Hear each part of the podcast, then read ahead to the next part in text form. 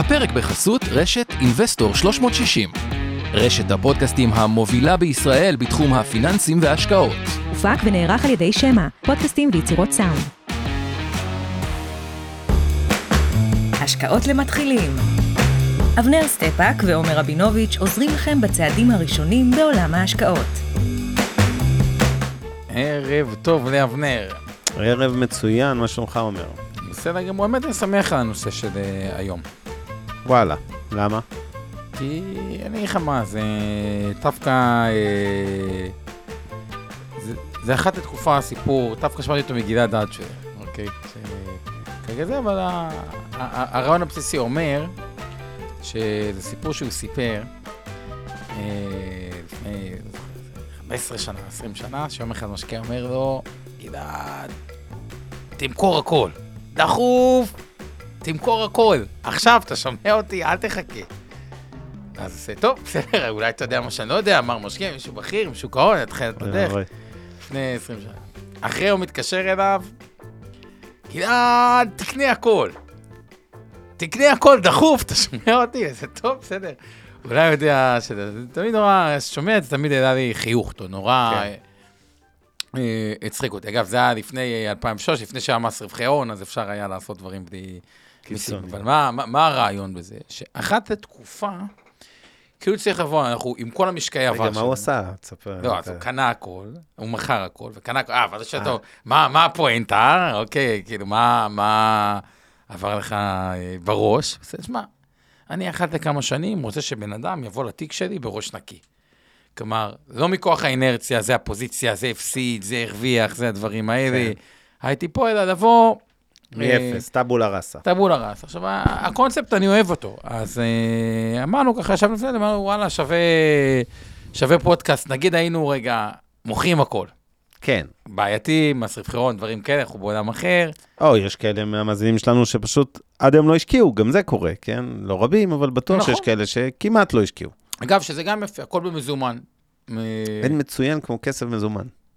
אז לא יודע, אפשר להתווכח על זה, אפשר להתווכח על זה. לא, זה סתם חרוז דבילי. אבל לא, הגיעו גם הרבה, בהקשר הזה כסף מזומן, איזה מזומן? יש הרבה אנשים פתאום קיבלו דולרים, אז אומרים, רגע, מה, אני אמיר את הדולר, קיבלו פאונדים, מה, אני פראייר, הפאונד ירד, היורו ירד, הרי הכל ירד מול השקל. אה, בטווחי זמן יותר אה, אה, ארוכים. להמיר, לא להמיר. אם היה להם שקלים, אף אחד לא חושב להמיר לפאונד. אבל כשיש לך פאונדים, אתה לא חושב להמיר לשקלים. כן. אז, כל הרעיון הזה הוא רגע לבוא נקי, וזו המטרה שלנו היום. אגב, גם לנתק הרבה מהבעיות הפסיכולוגיות שיש למשקיעים, שדיברנו עליהן במפגשים הקודמים, כל מיני טעויות פסיכולוגיות נפוצות שמשקיעים עושים, כשאתה בא נקי, אז אין לך את כל המשטען הזה, כמו שאמרת. קיבלתי 100 אלף דולר מאיזשהו משהו, ואני מתלבט אם להמיר לשקלים, כי אולי הדולר עכשיו נמוך והוא עוד יעלה וזה. זה סתם קשקוש פסיכולוגי, כן? יש תשובה מאוד ברורה, אה, כאילו, צריך לעשות... אבל פסיכולוגיה לא אתה נגד קשקוש, כי הרי יודעים שהשקעות זה הרבה לא, גם לא, פסיכולוגיה, אבל נכון, נכון, נכון, נכון, נכון, כן. מסכים. לכן הריסט הזה הוא מעניין, אז מה שנדבר עליו היום רלוונטי גם למי שעוד לא השקיע ועכשיו מתחיל מאפס, וב' גם לרוב האנשים שכן יש להם כבר השקעות אה, במניות, באג"חים, אולי בכל מיני דברים פרטיים, באיזה קצת סטארט-אפ לפעמים, או איזה קרן השקעות אה, כזו או אחרת אלטרנטיבית וכולי וכולי, או ביטקוין.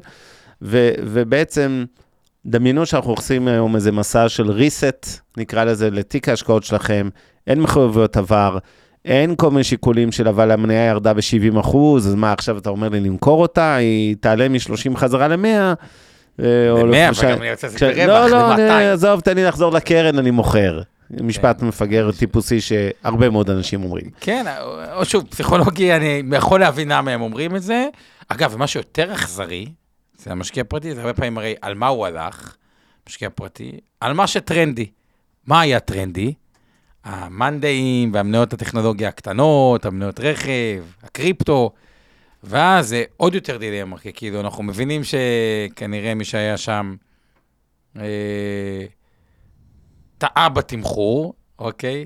אבל עכשיו מה עושים? מחליפים אסטרטגיה דווקא שיורד וכו', אז זה עוד יותר מערבולת אה, אה, רגשית. הרי רוב המשקיעים, בגלל זה תשואת המשקיע, אגב, נמוכה בהרבה מתשואת, ה, אה, אה, מתשואת השווקים, הם מתקשים להיות contrarian. כלומר, זה לא שכשהנפט באפס כולם קונים נפט, או שהטכנולוגיה גבוה כולם מוכרים, ושהטכנולוגיה כולם קונים, אלא בדרך כלל...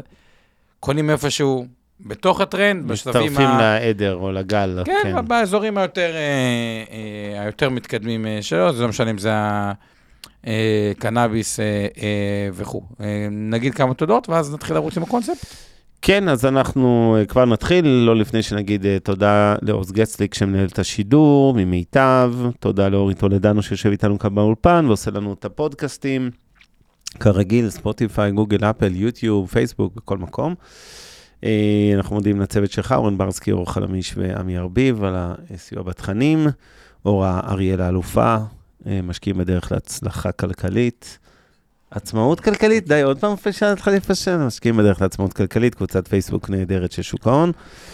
אה, וכמובן שיש לנו כרגיל תמלול ב live, אה, שיר פלדמן עושה לנו תמלול, אז אה, חרשים, לקויי שמיעה וכל מי שצריך כתוביות, מוזמן ללחוץ על close caption בזום. ועכשיו, אז בוא. נצלול. לדעתי נעשה את זה במתכונת כמו שעשינו פעם שעברה שיצא מעניין. איך שאתה רוצה. טיפ-טיפ. יאללה. אוקיי, אז אני אתחיל מדבר אחד. אז הדבר הראשון, אם הייתי למישהו מה... אה, מתחיל מאפס. אז קודם כל, הייתי אומר לו, תשמע, הדבר, אתה לא שולט במה השווקים יעשו.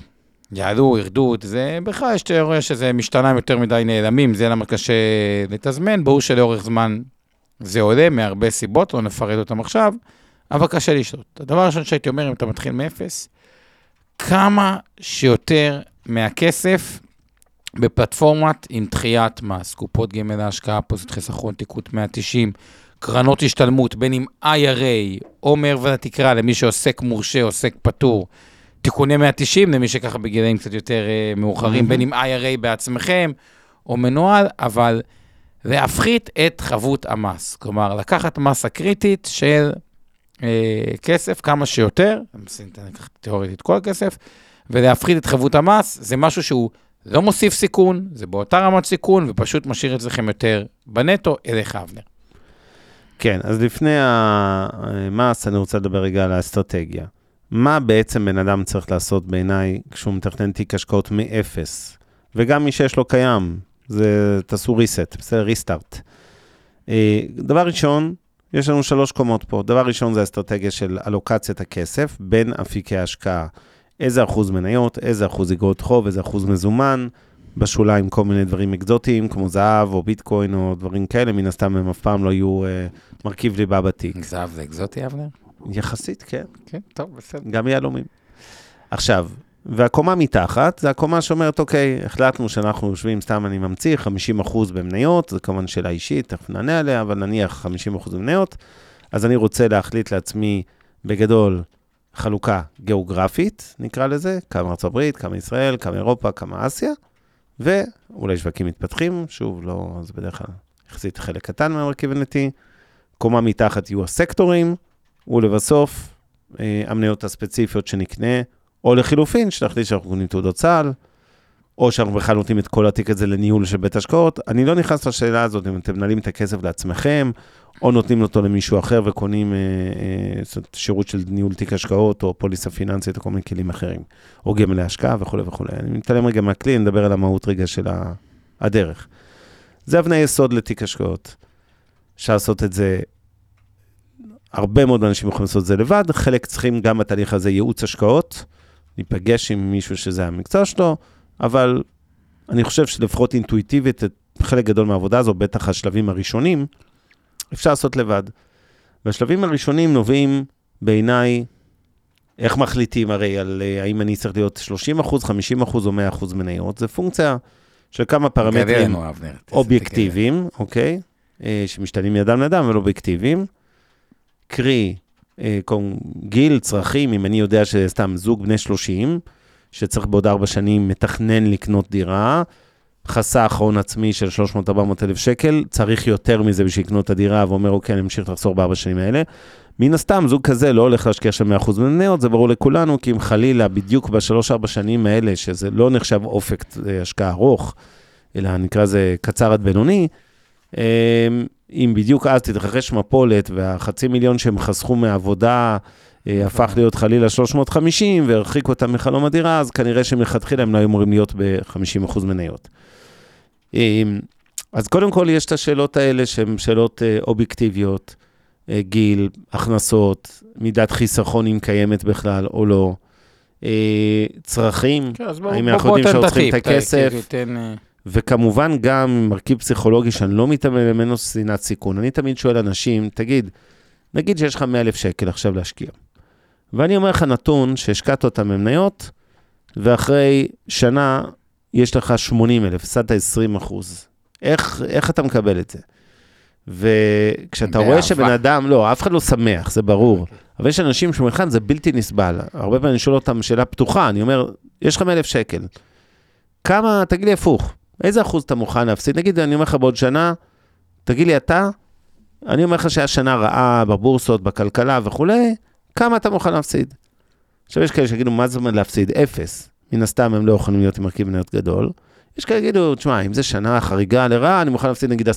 מה זה אומר 10%? אם נניח שבשנה גרועה מאוד, שוק המניות יורד 30%. ב-30-40%, זאת אומרת שאם היה לי מלכתחילה בערך 30% במניות, הפסדתי עליהם 30%, אז זה בערך מינוס 9-10%. עוד באגחות טיפה. ונניח שבדברים האחרים עשיתי, נגיד סביב אפילו האפס או מינוס קטן כן, או פלוס, אבל זה עונה אחוז. על השאלה. אז בן אדם כזה יכול לשבת 30, אולי 40 אחוז, כנראה שפחות, לא משנה, נניח 30 אחוז. ומי שמבין שבשנה גרועה הוא יכול להפסיד גם 20 אחוז, יכול להיות שהוא יכול לשבת ב-70 אחוז מניות וכולי וכולי. כן.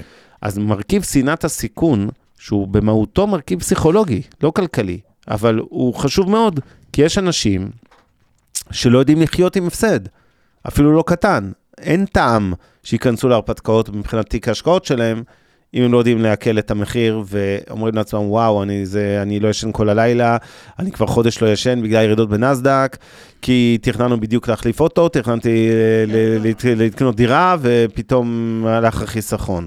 אז מחיר שאתם לא יכולים לעמוד בו נפשית, לא רק כלכלית, גם נפשית, אל תתחילו, אל, אל תבנו את התיק באופן שיכול לקרות הדברים האלה, כן? עכשיו, שוב, אתה מעריך שיהיה ממש קיצון?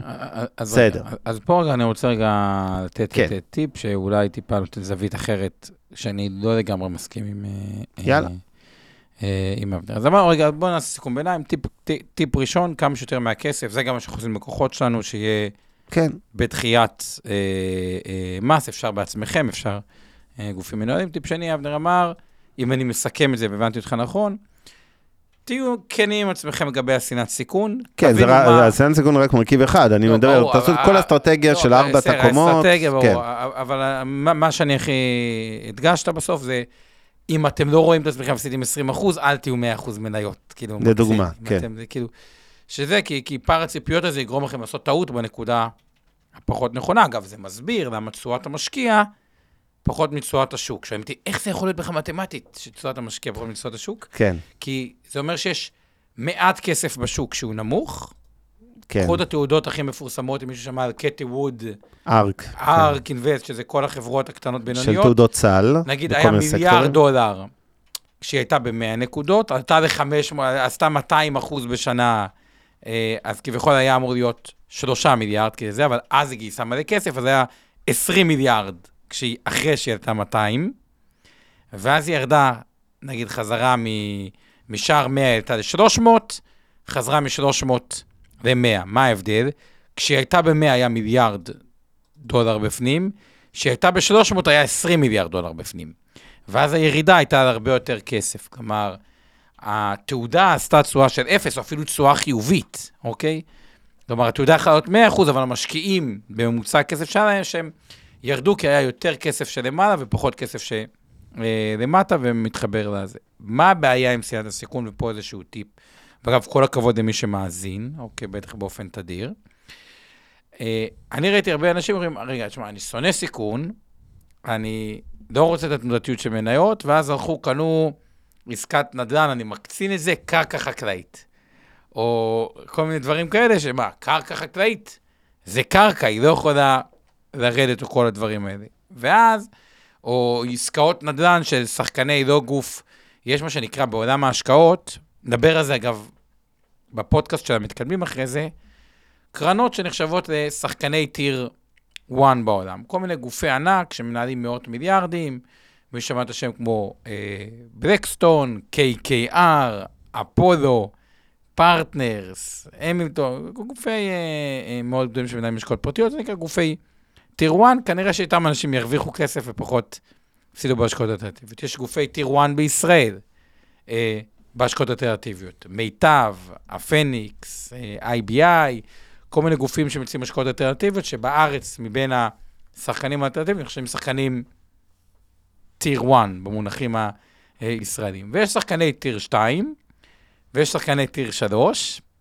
וככה זה הולך לזה. עכשיו, ככל שאתם יורדים ברמת איכות הגוף המנהל, הסיכוי שהכסף שלכם, אה, לאו דווקא ייעלם, אבל אה, ייפגע קשות כתוצאה מההשקעה, היא לא טובה, וככל שהשחקן הוא יותר טיר 2 וטיר 3, כאילו, טיר 1 זה הכי טוב, טיר 2, טיר 3 הוא, הוא, זה, זה יותר נמוך, הסיכוי שיציגו לכם את ההשקעה בצורה אופטימית מדי, סולידית יותר, וזהו גדול, כי הגופים הגדולים מראש הם גופים חפצי אה, חיים, שנותנים את כל אזהרות הסיכון הנכונות, גם אם השקעה פחות מסוכנת, שחקני טיר 2 וטיר 3 גם לא תמיד נותנים. אז אני חושב שאחד הטיפ הבא שלי, תלמדו לחיות יותר טוב עם תנודתיות, תקבלו אותה באהבה, ופחות להתפתות לשחקנים אלטרנטיביים, או, או כל מיני השקעות אה, אה, אלטרנטיביות שהן לא, לאו דווקא אה, מניות, על ידי גורמים שהם, לא רוצה להגיד בכלל מפוקפקים, אבל אה, אה, עושים ניסיונות על הכסף שלכם בגופים האלה. בחלקם אני טיפה מכליל יותר מדי. כן. אליך, אבנר. תראה, אה, אז קודם כל לגבי, אה, כן, צריך נורא להיזהר, זה ברור, יש הרבה הונאות והרבה... לא דווקא ענות, גם חוסר מקצועיות פשוט. כן, נכון, לא כולם באים עם כוונות זדון כשהם משווקים כל מיני מוצרים הזויים. אבל אני רוצה לחזור לבייסיקס ולהגיד, אוקיי, הבן אדם הסביר שעוד לא הולך להשקיע בכל מיני קרקעות חקלאיות, או בסטארט-אפים, או בהשקעות אלטרנטיביות יותר מדי, גם כי בין לא, זה משאיר רק מניות.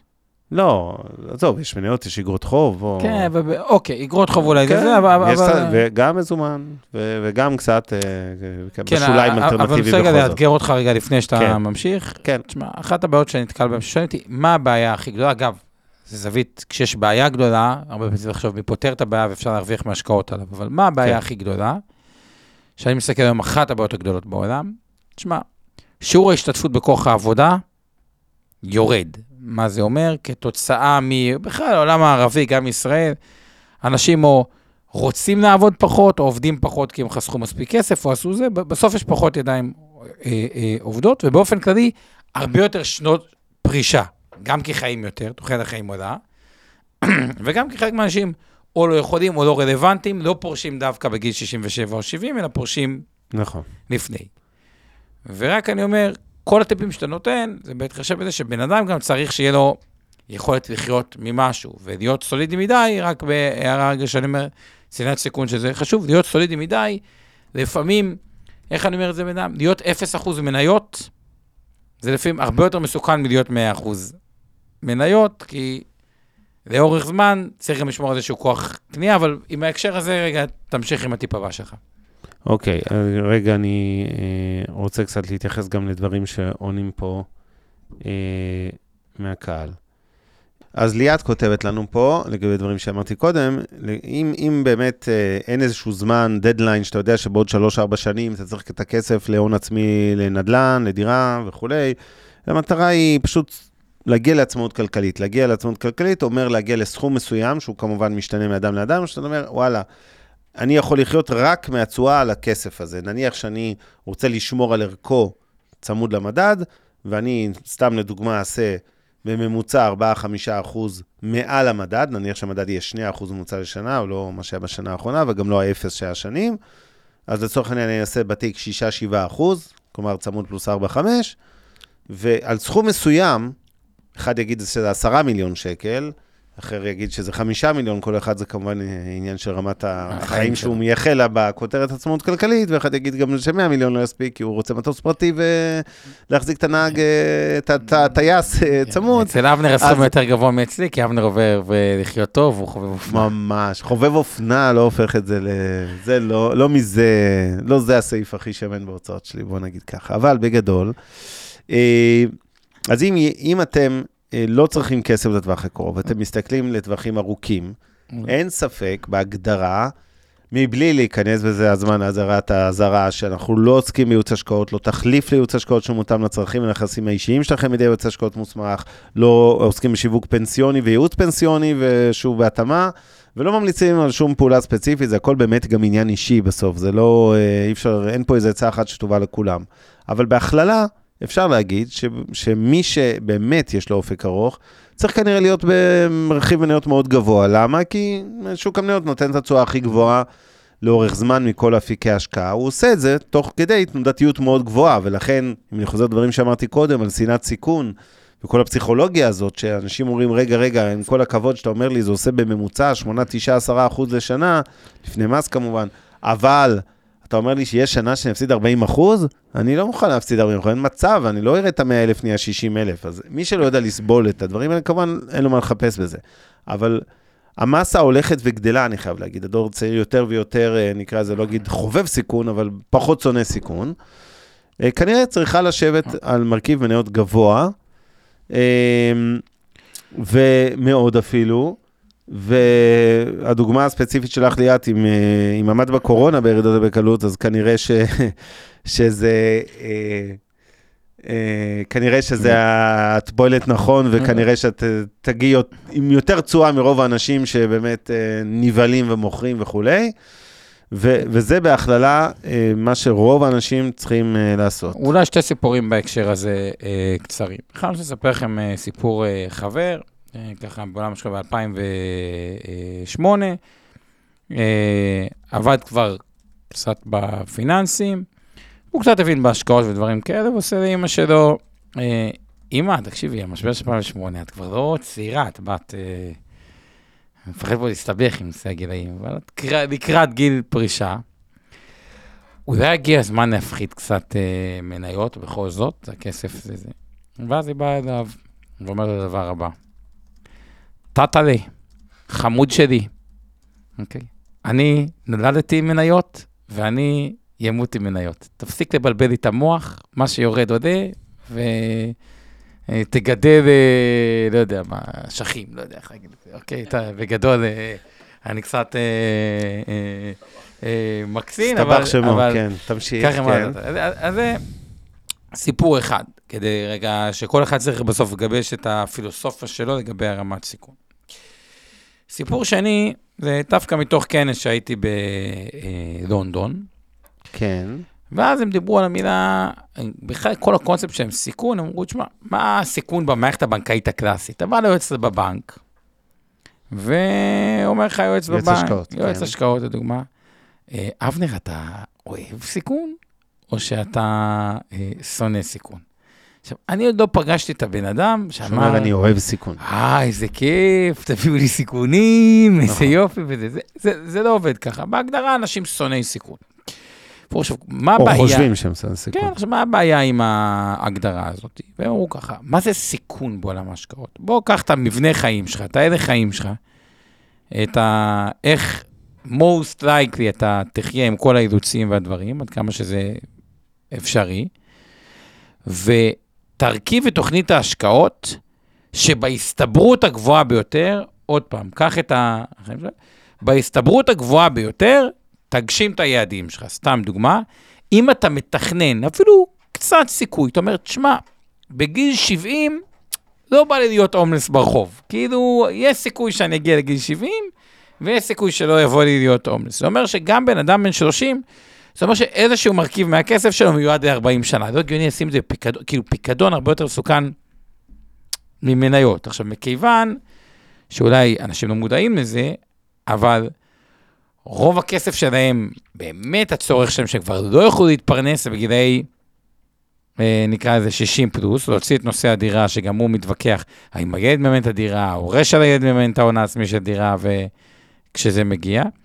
אז מכיוון שרוב הכסף לטווח הארוך, לתפיסתי, תוכנית, אם ככה, ככלל אצבע, יותר מאוזנת אה, מהרגע הראשון, כלומר שנוטה ליותר מניות מאשר פחות מניות, הרבה פעמים דווקא פחות מסוכנת, עם ההערה שאבנר אמר, שמאוד מאוד נכונה, היכולת אה, להתמודד עם התנודתיות ולא לבצע את הטעות הזאת, אה, של למכור כשנמוך. ואז יש את העוד שאלה, עוד סיפור קצר. אה, בלונדון, שאלו את השאלה, רגע, אז דיברנו שאמרו התוכנית הכי, אה, אה, ברמת סיכון הנ- הנמוכה ביותר, אבל נשאלת השאלה, האם סיכון הוא כמו וויסקי? מה הכוונה? יש שטוענים שלוויסקי יש טעם נרכש. האם זה שלדוגמה, אתם מקשיבים עכשיו ברגעים אלה לפודקאסט, אה, ועם הזמן לומדים את הנושא ומניות ואיך זה מתנהל אה, וכו', ומבינים שזה לאורך זמן, האם זה כשלעצמו, כלומר, האם עצם ההקשבה ועצם ההבנה, או עצם המחקר, היא מעלה את רמת היכולת לשאת בסיכונים? שאלה מאוד אה, אה, אה, מעניינת, והתשובה לזה הייתה כן. כלומר, השכלה פיננסית, כשלעצמה יכולה להפחית את ה... כאילו, אתם תוכלו עם הזמן לשאת יותר סיכון מבחינת אחוז המניות, זה לאו דווקא יותר סיכון, אלא אחוז מנייתי יותר גבוה, וגם לשאת את התנודתיות של זה, והיא כשלעצמה מפחיתה אה, אה, אה, סיכון, אז זה ככה, למי שצופה יכול אה, להרגיש אה, שזה משהו חשוב. כן. אה, אליך. טוב, אז אם אני, אה, לא אגיד מסכם, כי אנחנו עוד לא בשלב הסיכומים, אבל בגדול, אה, אני חושב שהדבר הכי חשוב כשאתם בונים תיק השקעות, זה באמת הקומה העליונה של ארבע הקומות של תכנון האלוקציה של התיק בין אפיקי השקעה, זה הכי חשוב. כי כל מדרגה שנרד, כל קומה בארבע הקומות שפירטתי קודם, אני מזכיר, הקומה העליונה זה אפיקי השקעה, קומה מתחת זה הפיזור הגיאוגרפי, קומה מתחת זה סקטוריאלי, ולבסוף זה הבחירה של המניות או אגרות חוב הספציפיות. אה, כל קומה שלא נרד, מ- המרווח הטעות, מחיר הטעות שנשלם הוא קטן. זאת אומרת, אם בן אדם החליט שהוא יושב 50% במניות, ואחד חילק את העולם הזה של המניות אצלו, אה, סתם אני ממציא שליש, שליש, שליש אירופה, ישראל, ארה"ב, ואחר עשה 70 אחוז ישראל ורק 20 אחוז אה, אה, אירופה ו-10 אחוז ארה"ב וכולי וכולי, וכל מיני הרכבים שונים. כנראה, בגלל שיש גם הרבה קורלציות בין השווקים, כמו שאתם מבינים, אתם רואים שיורד גשם בנסדק, אז אה, כן, גם אצלנו אה, יורד כולם ברד. בתל אביב, וכל העולם ביחד וכולי. אז לא שאין שונות בין בורסות, אנחנו רואים את זה תמיד במפגש למתקדמים אה, אה, בפינת המכפילים. יש שונות בתשואות, אבל בגדול הקורלציות מאוד מאוד גבוהות. ולכן לא נורא, אה, פחות חשוב איפה טעיתם שם. עוד הרבה פחות חשוב מזה, אם טעיתם ברמת מניות ספציפיות, אחרי שבחרתם סקטורים והגעתם לרמת מניות ספציפיות, ואם יש לכם פיזור סביר של 15-20 מניות, אז אה, לא סופר דרמטי בדיוק איזה מניות קניתם, ואם יכול להיות שפישלתם איזה שתי מניות שבדיעבד אתם אומרים, וואו, כאילו כל הסימני אזהרה היו שם על הקיר, לא הייתי צריך לקנות את המניה הזאת, ולא פלא שהיא ירדה. וכולי, זה קורה לכולנו. אף אחד לא אומר שמישהו אחר עושה יותר טוב, או שאתם עצמכם, אם לא הייתם שתי מניות האלה, הייתם עושים יותר טוב, זה, זה חוכמה שבדיעבד, זה קורה לכולם, לא צריך להתרגש.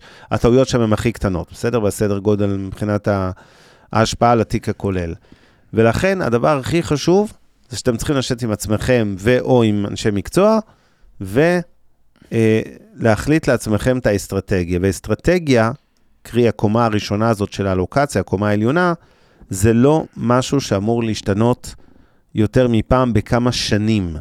הרבה פעמים אני רואה את התנודות של אנשים, לא משנה איפה הם, אחד יושב ב-20% מניות, אחד ב-100. כן, אבל ב- התנודות- ביום שני זה 50 אחוז מניות, ביום. חמישי זה 100, וביום שני חוזר 50 אחוז מניות. בדיוק. הדברים האלה זה טעויות קלאסיות נוראיות. ואני חושב שהעקביות זו מילה מאוד מאוד חשובה. בארצות הברית משתמשים ב consistency, בעקביות בעברית. מאוד מאוד, אני חושב שעקביות בעולם של השקעות, וזה נכון גם לאנשי מקצוע שעובדים בשוק ההון, מנהלים את הכסף שלכם כמונו, אבל גם לכם כמשקיעים, שלא משנה אם אתם מנהלים לעצמכם או דרך גופים, בסוף העקביות מנצחת. מאוד קשה להיות עם משמעת עצמית חזקה, לא להתפרק בקורונה, בדיוק כמו שליאת סיפרה, שהיא לא התפרקה בקורונה ולברוח, ועזבו את הקורונה, היו גם משברים כמו 2008 שהיו הרבה יותר גרועים. מאוד קשה להתמיד עם זה, לפעמים, אני אומר לאנשים, שימו בנדנה על העיניים, אמ, שימו בנדנה על העיניים ותתעלמו מהתיק, אל תסתכלו, אגב, זה, זה מאוד דומה, אני חייב להגיד משהו בתור אה, חובב אה, דיאטות ובעיות משקל. מי שלא יודע, אני כבר ביליתי ב-160 קילו, ו... אתה כמה אתה, תספר להם כמה אתה... אני חושב, אני בדו-ספרתי, אה, לא יודע, איש שם בין 90 ל-100, אני גם לא, אני כבר לא שוקל את עצמי. אבל למה אני לא שוקל את עצמי? כי כל מי שחווה דיאטות אה, משמעותיות, ובחייו יודע שאם אתה תשקל... אני לא- אני לא יכול לדמיין אותך כבר בזה, אני מכיר אותך כזה, כאילו... אתה מכיר אותי. ככה. אני, כן, מכיר רוצ- אותך- אתה רוצה לשתף תמונה? טוב, בעצם אין לי אותה פה, אבל אה, בהזדמנות נשתף. תאמין לי, אתה יודעים את זה, לפני 10 שנים בערך, 12 שנה, 12 שנה, הייתי באמת 160 קילו. ונולדתי רזה, וגדלתי רזה, ועד אחרי צבא הייתי רזה, זאת אומרת, זה, כל ההשמנה הייתה בגיל 23-4. אבל מה קורה, לצורך העניין, אה, אה, מה קורה לאנשים בדיאטות? שהם נשקלים כל יום, ופתאום איזה יום היה לך גרוע, איזה רצף של יומיים שלושה, שאתה אומר, רגע, לא יכול להיות, אני, אני אכלתי יפה, אני התנהגתי טוב עם התיק השקעות שלי, עם הגוף שלי, ופתאום ה, ברח לי המשקל ואני עליתי ב-400 גרם בשלושה ימים או בקילו. כשאתה מרגיש שבכלל היית מדהים עם הדיאטה שלך.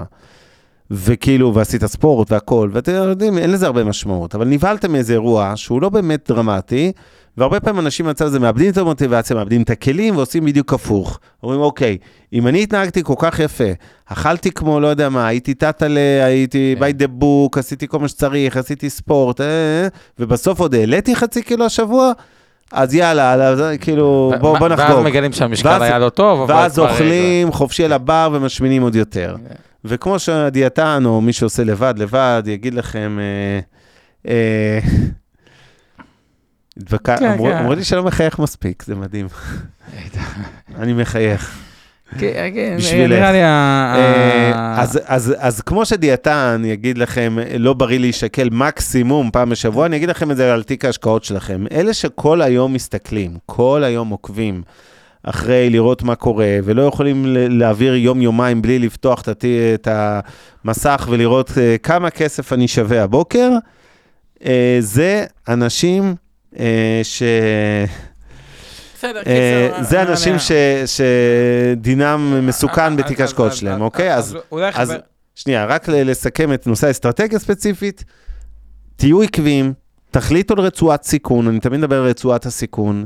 זה לא, כשאני אומר אסטרטגיה, זה לא נקודה ספציפית במרחב, זה רצועת סיכון. שאתם יודעים, שאתם יודעים לחיות, סתם לדוגמה, אה, אדם מסוים, צעיר, שאין לו תוכנית לדירה בעוד 3-4 שנים, או שכבר יש לו דירה, או שהוא פשוט לא חושב על זה לשנים הקרובות, ואומר, אוקיי, יש לי אופק השקעה ארוך, אני מוכן להיות בין 70 ל-100 אחוז מניות, אני מבין את מחיר הסיכון, שיהיו שנים מחורבנות, שאני בשנה אחת אשרוף 20-30 אחוז מהכסף, אבל, אני, אבל זה שנים שהגיעו פעם בנניח עשור, ואני מוכן לתנודתיות הגבוהה, ואני מבין שלטווח ארוך זה כנראה ישתלם לי, ואני בגדול זז בין 70 ל-100 אחוז. כשהשוק במפולות אני קונה נגד המגמה ומגדיל, וכשהשוק אה, אה, בתקופות של שיא הגאות אני מקטין קצת, אבל אני לא מנסה לתזמן שווקים, ואני מבין שאני כל העשור הקרוב של חיי הולך להיות בין 70 ל-100 אחוז מניות, לא משנה מה קורה, אוקיי? עכשיו, אם אתם עקביים עם זה מספיק, יש סיכוי טוב שזה יעבוד. אם אתם ברוח של, לצורך העניין, באמת קופצנות. יתר, נבהלים מכל ירידה, אה, מתלהבים מכל זה שעלייה, אתם כבר רצים לקנות את התיק גוצ'י על סמך הרווחים שעשיתם בבורסה, אז כנראה שזה אה, קצת יותר מסוכן. אמרתי לכם שהתקציב של אבנר יותר גדול משלי. אני לא קונה תיקי גוצ'י. אה, גוצ'י זה בשביל לשטוף מכוניות, נו באמת. סתם, סתם. אבל- רק בשביל אה, אולי אה, לחדד את היכולת ביצוע של הדבר הזה. על מנת לא לזפזפ, צריך שיהיה איזשהו אמונות בסיס בעולם ההשקעות.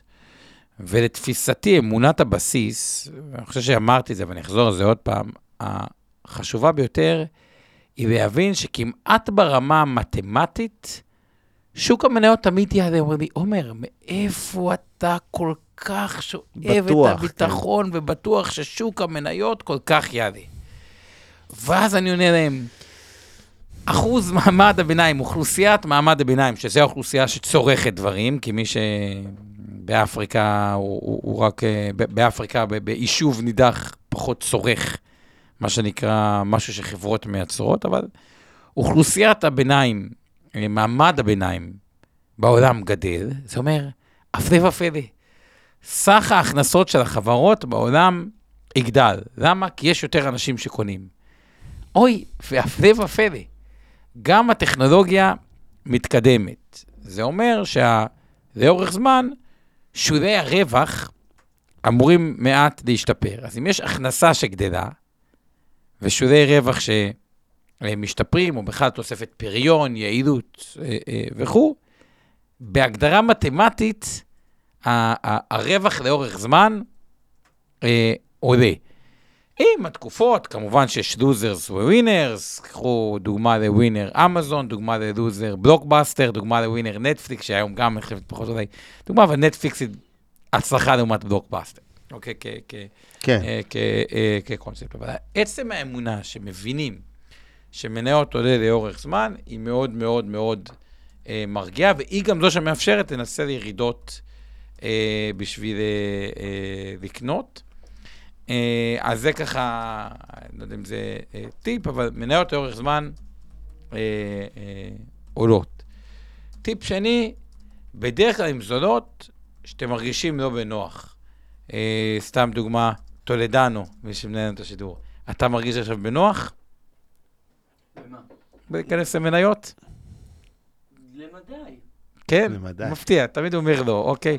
אצל בן אדם זה זה, אז, אז אה, עכשיו אולי מתחכים, אוקיי, בגדול הוא אני לא לא. כן. אה. גם המצב האישי הספציפי אוי, שלי, אוי, כן. אוקיי. בגלל זה. תשאלו אנשי השקעות, אל תשאלו אנשים מה אתם חושבים, תשאלו אותם מה אתם עושים. אתה יודע. הכסף שלך במזומן או במניות?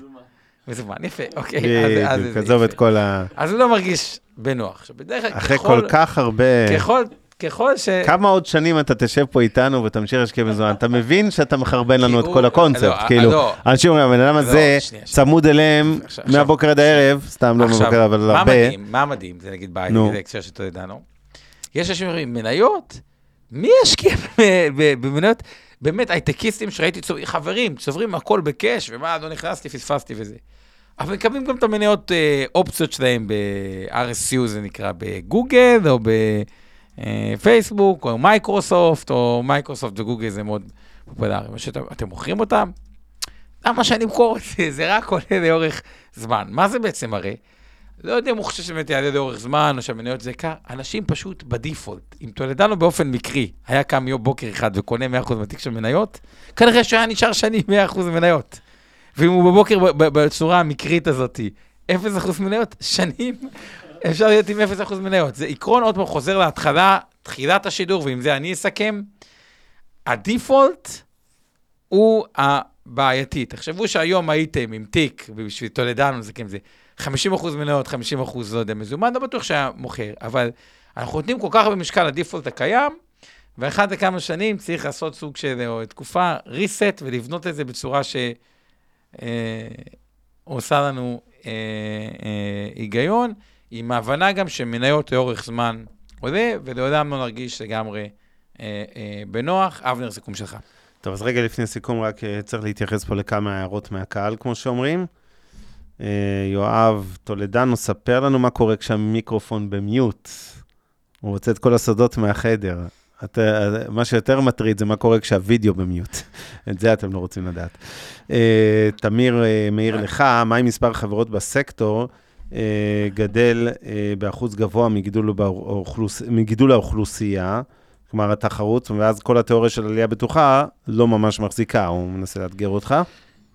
אה, קודם כל אהבתי את השאלה, השאלה חכמה, אני רק אסביר אותה. הוא אומר, אוקיי, נגיד יש סקטור שצומח ב-10%, אבל קמים בו 20 אחוז חברות, כאילו כן, יותר את התחרותיות. אז, אה, ששאלה אה, אה, מעניינת. הנקודה היא, כל סקטור, מה שהוא קובע, שהוא מתחיל להיות הזדמנותי, אה, יש המון חברות. אה, לדוגמה, בישראל אנשים לא יודעים את זה, כמה בנקים היו בעבר, שאתה התחלת את מיטב? 50, 40, בעבר הרחוק, בשנות ה-50, באזור 40-50 בנקים. כמה היום יש בארץ? פויכסוונגר, אני יכול לצטט לך את כל הבנק העולמי להשקעות בפתח תקווה, היו הרבה. בנק העולמי להשקעות בפתח לא, לא, תקווה, אז הוא ישב בפתח תקווה, קראו לו בנק עולמי להשקעות. כן, את הדברים בוא, האלה, מרכז העולם. בכל זאת. קונסוליזציה. נצ'י נץ', מי כנ"ל- שם, טונה, יש הרבה כנ"ל, דברים טובים יצאו כמה מפתח תקווה. בתי השקעות אה, גדולים, היו- האמת לא גדולים, זה, תחום שהתפתח. היו יותר בתי השקעות, הרבה התמ- רביד, זוטני, כן. את אה, התמזגות. אגב, גם בתחום שלי, תכנון נו. פיננסי, סתם עשיתי ניתוח, המון המון חברות כן, לתכנון פיננסי. עכשיו תחשבו על זה, בהגדרה, לא רק שיש את כל העלייה כמה שאמרתי, כמה עוד כן. הרבה חברות של תחום הזדמנותי. עכשיו, מה קורה? תחשבו על זה, כספים, יש לכל הפירמות, גם אצלך, גם אצל מתחרה. אוקיי, משפטי, כן. IT, נו, יש בכולם. יפה, כן, יש בכל. חברה במשק. לא אז. בהגדרה, ככל ששוק עובר, מה שנקרא, תהליך שהצמיחה האורגנית היא כבר לא בקצב מאוד מאוד גבוה, הפך מקצב דו-ספרתי לקצב חד-ספרתי גבוה, מתחיל תהליך שאומרים, רגע, אם אני כבר לא יכול לגדול בהכנסה בצורה מאוד מאוד גדולה, יתחיל תהליך של קונסליזציה, שבעצם משפרים את המרג'ינים מתוקף זה שיש הרבה דברים אה, אה, כפולים, שזה ישפר את המרג'ין. כלומר, בסוף, ה... לא צריך המון חברות, בסוף תמיד יש תהליך של איזושהי קונסטליזציה. זה נכון שספציפית בתקופה שאמרת, אז כנראה שיכול להיות שהסגמנט הזה באמת יהיה בו תשואה פחות טובה אה, וכו', וזו הערה מעניינת, מה שאמרת.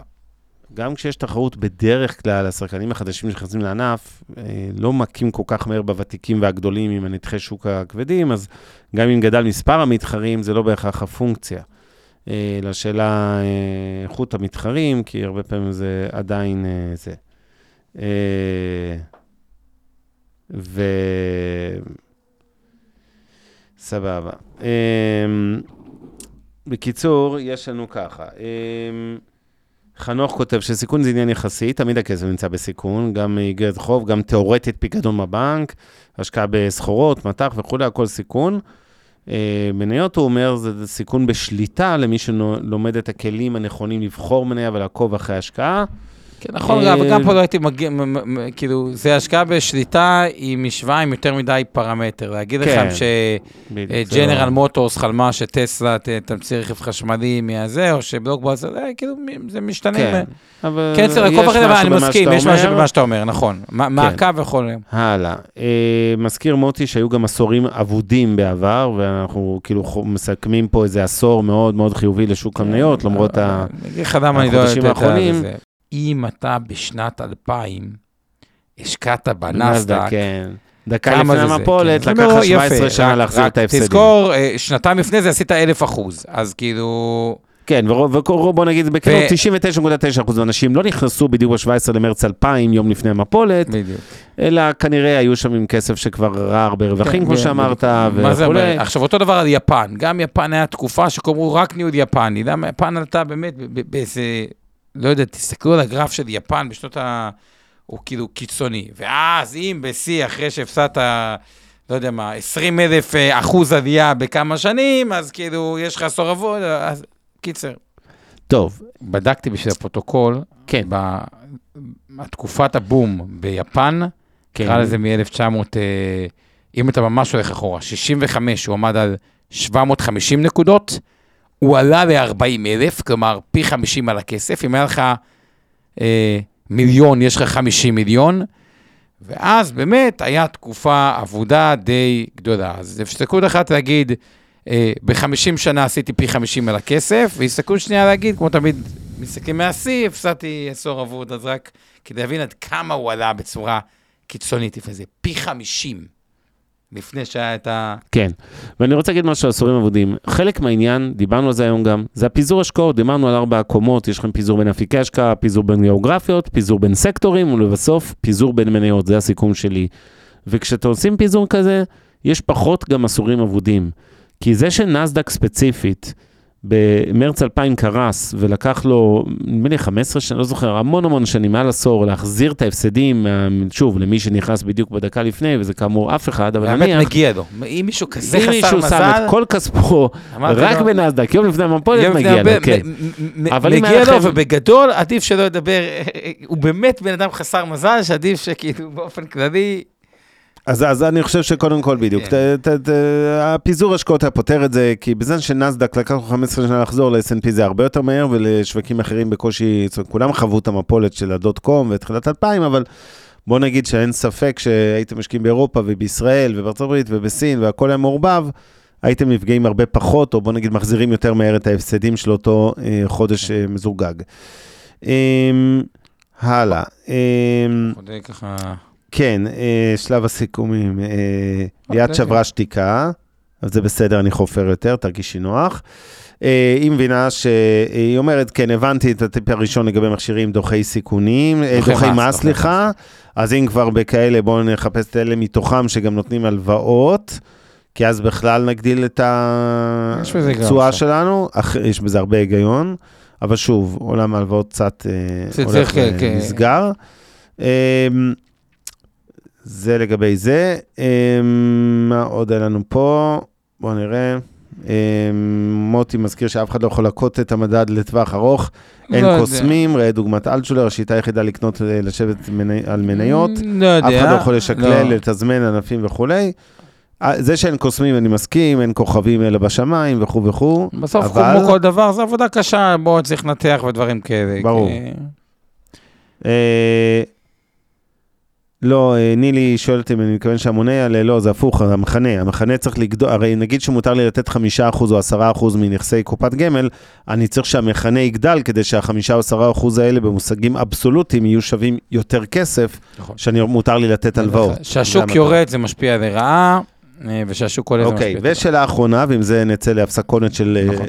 תשע דקות עד למשדר הבא שלנו. אה, אלון שואל, למי שמשקיע במניות אמריקאיות בדולר, זאת אומרת, משקיע בדולרים, קונה מניה אמריקאית שמן הסתם נקובה בדולר, מה הדרך היעילה והזולה ביותר להגן מפני ירידת הדולר בטווח ארוך? קודם כל IRA, לפחות אתה מקבל מגן מס, הדולר ירד, אם קנית את זה דרך IRA, כשהדולר קופת גמל יורד, בניהול אישי, או כן, בניהול כן, אישי. שבדיוק, כשהדולר יורד, אז לפחות זה נחשב כהפסד, מה שאם היית עושה דרך הבנק זה לא נחשב כהפסד. רעיון טוב. ותשלם פחות אה, מס. אבל אני אגיד לך ככה, אני בתפיסה הפילוסופית שלי, אני נגד שאנשים ישקיעו בכלל, שיחזיקו מטח ישיר. זאת אומרת, סתם אנשים שאומרים לי, אני רוצה להשקיע בדולר או להשקיע באירו, אני תמיד מסביר להם שזה לא דבר חכם. אבל למה בין היתר? כי יש לרובם חשיפה דולרית, בדיוק דרך הדוגמה שנתת, דרך המניות. עכשיו, באותה מידה, לא הייתי מצפה שאתה תהיה גם 100% במניות בארצות הברית, נכון? הייתי בונה תיק, נגיד שאתה 100% במניות, אז כנראה, בעיניי לפחות, שהרכיב הדולרי היה נגיד 40 אחוז, בסדר? גם צריך לזכור בכנות שבעקיפין יש לנו הרבה מאוד מטבעות חשופים, כי הרבה מהחברות שאתה קונה בנאזק הן חברות גלובליות, שמושפעות גם מהמטבעות האסייתיים והאירופאים, וזה נורא מסובך. זאת אומרת, אם אתה מנסה באמת לבודד מה מרכיב החשיפה שלך לדולר, לא רק ישיר דרך אותן מניות שאתה מחזיק בנאסדק לדוגמה, אלא כאילו העקיף, זה, זה משימה בלתי אפשרית כמעט לחשב את זה, אבל... אה, אה, ולכן בעיניי רוב האנשים, כנראה שאין להם סיבה אמיתית בכלל לגדר. אבל נניח שהחלטת שאתה חייב לגדר, ואתה מאוד מוטרד מהתנודתיות של הדולר, אז יש אה, כמה דרכים, יש עסקאות forward, מה שנקרא, זה דרך אחת. אה, דרך שנייה שמציע פה יואב זה לעשות שורט על הדולר. טוב, זה קצת יותר מורכב לרוב האנשים. אמ, מורכב. אפשר לקנות, אגב, מי שמשקיע דרך תעודות צה"ל, אז יש הרבה תעודות, מה שנקרא, מנוטרלות מטבע, זאת אומרת, אתה קונה את נסדק או את S&P 500, נכון. מה שאתה רוצה, החיסרון זה לא. מניה בודדת, זה תעודה, והם בעצם עושים את הגידור, ומן הסתם, אה, שחקן של תעודות צה"ל עושה את זה בעלות הרבה יותר זולה ממך, כי הוא גוף מוסדי שעושה את זה על סכומי עתק. אבל אה, אגב, עלויות הגידור מאוד משתנות, זה נע בדרך כלל בין 0.3 ל-2-3 אחוז, זה תלוי בתקופה. שתיים שלוש בשנה. זה- כן. כן, קצב שנתי, עלות הגידור עצמה. עכשיו, ברור שכשעלות הגידור 0.3, אז סבבה, אז אה, אתה אומר, אני מוכן לוותר על ה... לשלם ביטוח, כן, לשלם, אה, לוותר על 0.3 מהתשואה השנתית שלי בשביל לקבל את התשואה בשקלים. אבל כשהעלות היא 2.5 אחוז, והתשואה שאתה מצפה ממניות היא נניח 8, זה פתאום הופך להיות דרמטי אה, להסתפק ב-5.5. אבנר, חייבים לסיים כדי זה, יאללה. אבל, אז, אז רק הטיפ אחרון אבל, אי אפשר לתזמן, אבל כן אפשר לזהות או לנסות לזהות, אם יש בכל זאת, אזורים שבהם המחיר קצת יצא מכלל היגיון, ואזורים שבהם קצת יותר זול, וזה מתחבר לרצועות של אבנר. אה, ביי לכולם בינתיים, אה, מתראים ממש עוד מעט, תישארו איתנו. אה, לפודקאסט אה, הבא, מיד נשוב. תודה שהייתם איתנו, וניפגש עוד שבע דקות. הפרק בחסות רשת אינבסטור 360. הופק ונערך על ידי שמע, פודקאסטים ויצירות סאונד.